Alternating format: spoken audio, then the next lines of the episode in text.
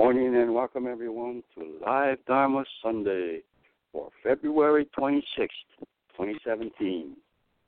Koyo Kubose here. So very, very glad you joined us this morning. Still a frosty morning in February.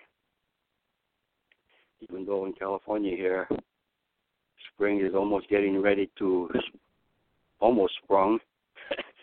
Probably earlier than other parts of the country, except in the in the South. Uh, I wanted to mention that, as many of you may know, my hometown is Chicago, and I wanted to mention uh, my sister uh, lives in Chicago, and she keeps me abreast of news. Uh, and she called me yesterday and told me that um, an old friend's uh, mother had passed away. They had just gotten back from memorial service there, and she was 98 and a half years young. And uh, so th- this morning I just uh, looked in my card drawer and I got a, a sympathy card and uh, wrote a note and uh, said I could put it into the mail. And I wrote, well, I'm sure that the family had high hopes for 100. You know, somebody just 98. You got to figure out how many months too. I saw. I I, I had asked, well, when when was her birthday? You know, it was in July, so it's wow, 98 and a half. You know, in in Japan, well, Japanese counting of uh, how old someone is is rather strange because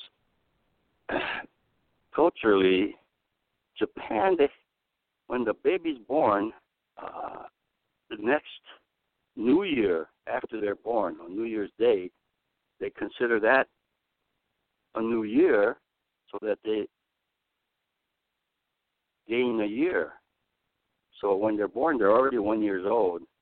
You know, um, it's a strange way of counting age.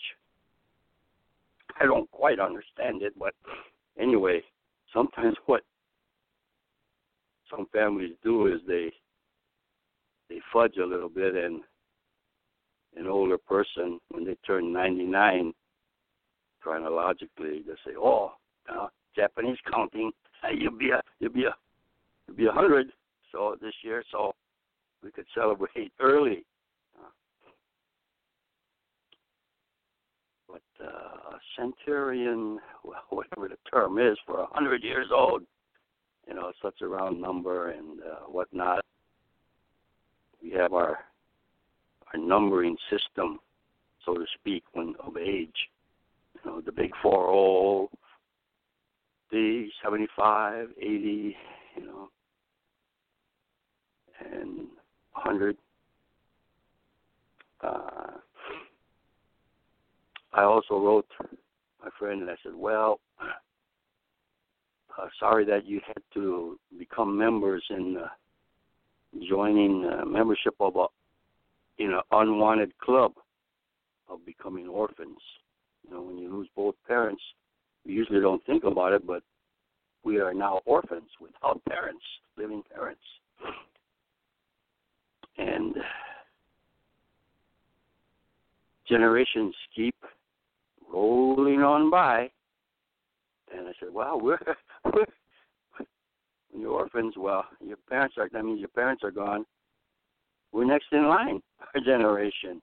You know, there was a time when I remember when we were young adults, and um, we had to take care of when parents passed away in terms of the arrangements, making decisions for funerals and whatnot.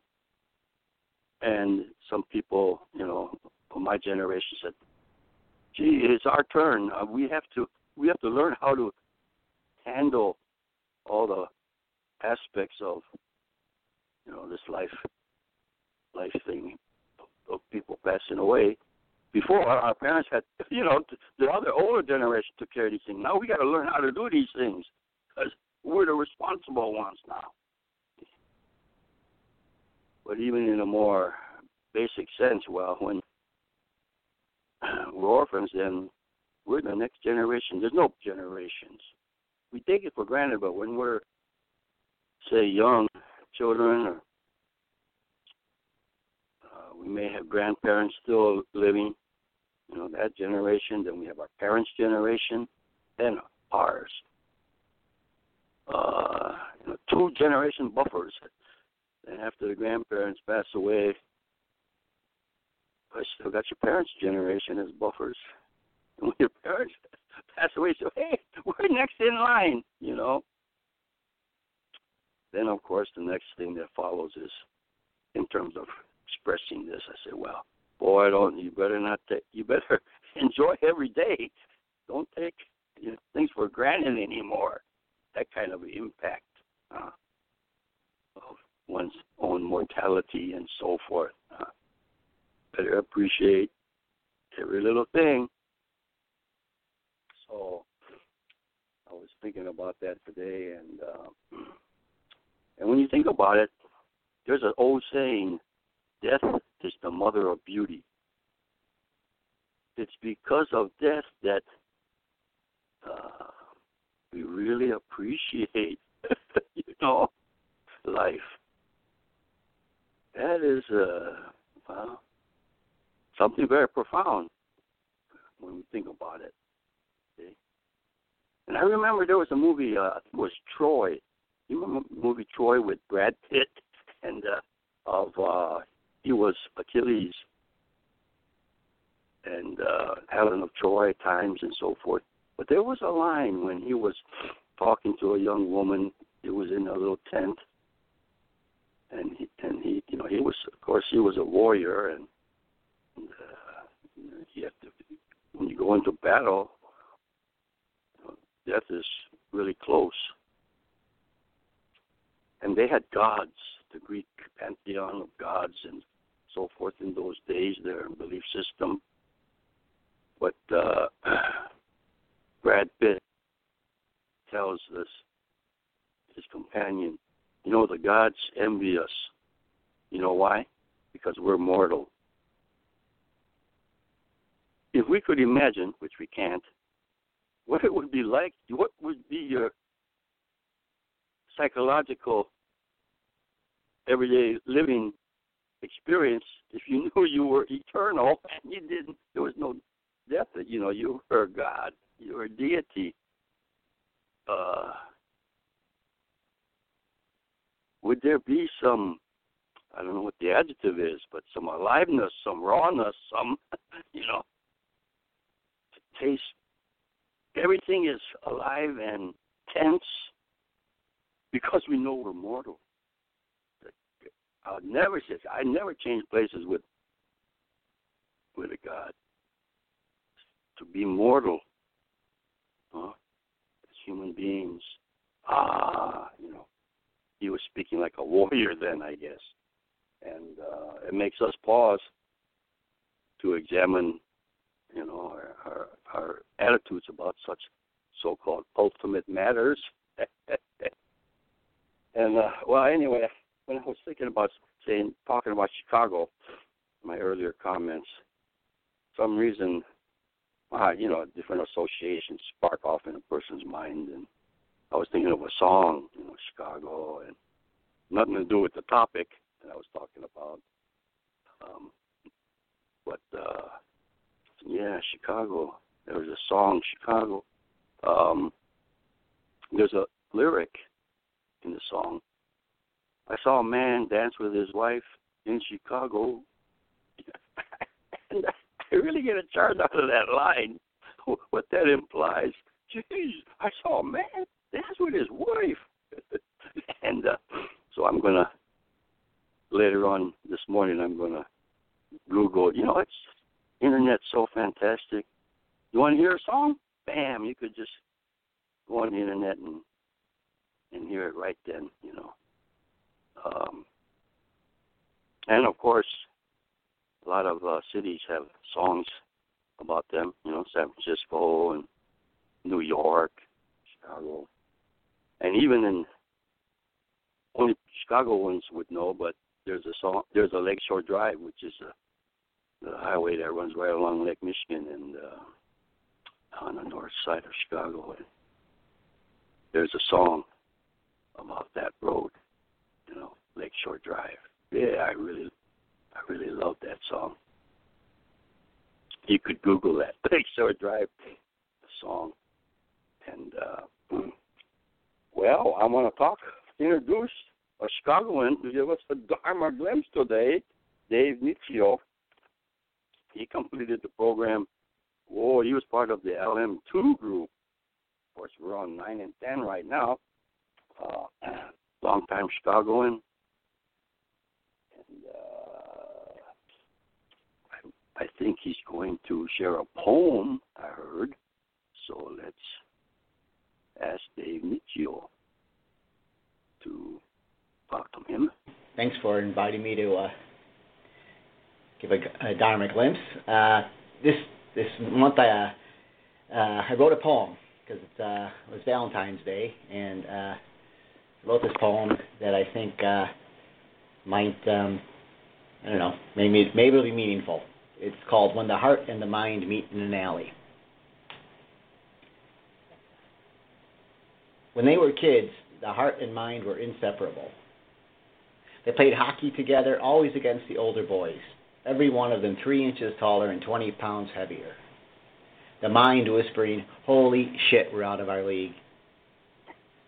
They took turns in the goal, and when the puck deflected off the Heart's helmet and shot away, he walked off the ice yelling, Hey, hey, did you see that save? While the mind looped through his head the one that grazed his skate and crossed the line and just wanted to clear the puck down the ice before getting pummeled. But not the heart. The heart got in the thick of it, got the tip of his stick on the puck only to be hung up like a side of beef against the glass, right in front of Jenny Baroni. The mind skating past saying, Holy shit, is she out of your league? The heart throwing her an invincible grin and then right back into the game. Even now, the heart and mind are inseparable. But when the bench is clear, the mind counsels caution, while the heart throws gloves to ice and races straight at the biggest opponent. Always three inches taller and 20 pounds heavier. And afterwards at the bar, the mind steers the heart away from other hearts, away from broken hearts and raging hearts, away from the heart of Jenny Baroni. A heart which is now married and just out looking for trouble the mind interceding before things carry outside. Because once two hearts are around the corner and down the alley, the mind is finished. The mind can't step between two hearts, can't put one hand on one heart's chest, the other on the other's, and say, Stop, let's think about this. Both hearts beating each other in unison, going at it wholeheartedly, while inside pairs of hearts fill darkened booths and a row of minds sits at the bar nursing bitter ales. So I wrote this uh, a little tongue in cheek, but uh, at the same time, uh, there's a lot of truth in the saying that when the heart and mind are at war, you can't have peace. Um, I feel like sometimes we spend a lot of our time attempting to reconcile the two through rationalization or suppressing our feelings when um, you know, we should look at the dissonance maybe as a poke in the chest, saying, "Hey, pay attention," you know, talk. And uh, uh, I think uh, in this day and age, there's probably a lot of people uh, in our our current time, political times, a lot of people feeling dissonance in a lot of ways, and uh, it should be a uh, kind of a uh, a reason for reflection when you feel that dissonance. So that's it. That's my, my glimpse. I hope, hope you enjoy it. Thanks. Yes, indeed.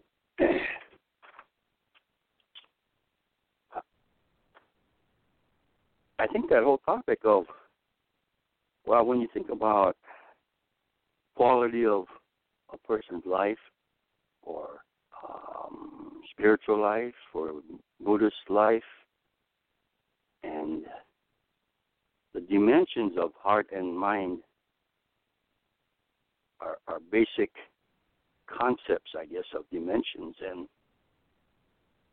uh, when they're together, heart and mind are one, and together, you know, it's full steam ahead. There's no, um, I guess it's the intensity and direction. Sort of like the mind gives a direction, um, and the heart gives the intensity, amplitude, magnitude. Okay, uh, and but it's like energy has you know it provides the energy, but in what direction is it applied? Well, that's part of the mind's job. So it's sort of like locomotive, you know, that or a car is going in a has it needs a steering wheel and needs an engine, and the steering wheel provides the direction and so forth, and the engine provides the energy with the speed and you know magnitude. Um, uh, and of course, in human beings, uh, these two things and interact. They're not really completely separate from one another. But when we think about it, life is good when they both are integrated together, consonant. You know, uh, when they're in conflict or you know the mind is saying, hey, hey, you don't want to do that, or too cautious, or something, or um, or when the emotions are out of control, then things are not uh, going smoothly in one's life. So how to that kind of a expression or manifestation of what we might call oneness or oneness is better than unity uh, and things are uh, not just lumped together, but they are working together, then uh, it's just one thing. Life is flowing, you know. Uh, that's a beautiful thing. We lose ourselves to find ourselves. And I think that's why sometimes poetry, art, sports, moments in which um, that help to make heart and mind to to be one uh, because of the nature of the activity. You know, sort of, in, you know, encourages it that what that particular moment in which, okay. Um, can we become that way so that it's trans situational. It doesn't depend upon the situation, but we become that kind of person where when we do something, or as my father would say, when you do something, do it 100%. That's how to live. Okay? Sometimes we just exist. We're not really living. Um, when you're engaged in a hobby or something you love or get carried away in anything, yeah, you know, more than a hundred, more than a hundred percent. I mean that you're not aware, you're not self-consciously thinking, yeah, this is a hundred percent. No, no, no, that's you know an observer's take or your take later on after the experience is over. So, whoa, I got lost in that sun, looking at that sunset, or you know things like this. Very, uh, or maybe when you ask somebody what is the um, Abraham Maslow did this uh, in human, humanistic psychology. He said, "Hey, let's you know, psychology studies. Uh, you know, was so influenced by Sigmund Freud and abnormal psychology, and and and when you think of psychology and those, you know, a few decades ago, you always thought about abnormal mental illness and what are the factors and when things went wrong in a person's life. We should study the other half of uh, psychology. Should also study beauty, truth, great things. What, what are there? conditions and things, factors that are operating when things go right. When a person is a super self actualizing person, to use humanistic psychology terminology of self actualization, where um, you know artists living a creative life, very satisfying, very uh, it could be challenging, intense, but there's something alive, aliveness there, and um,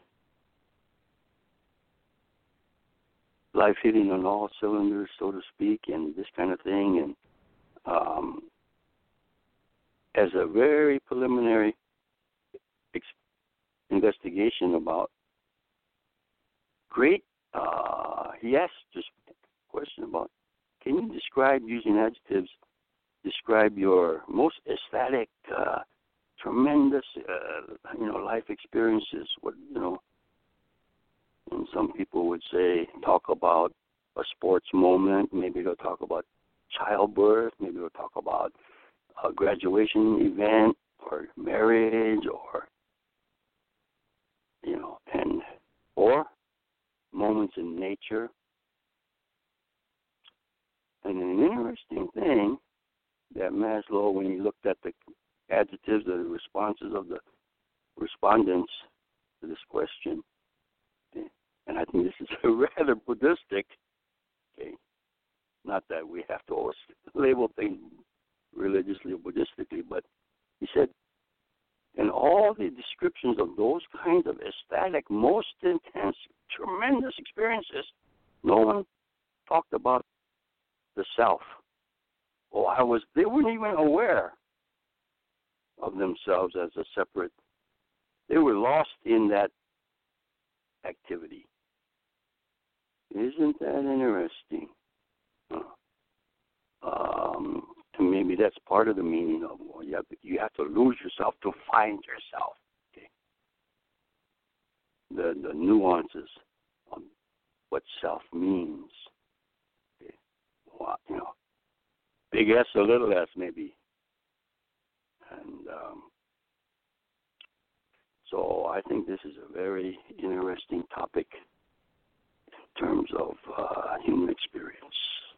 Wow, wow, that's all for today's broadcast.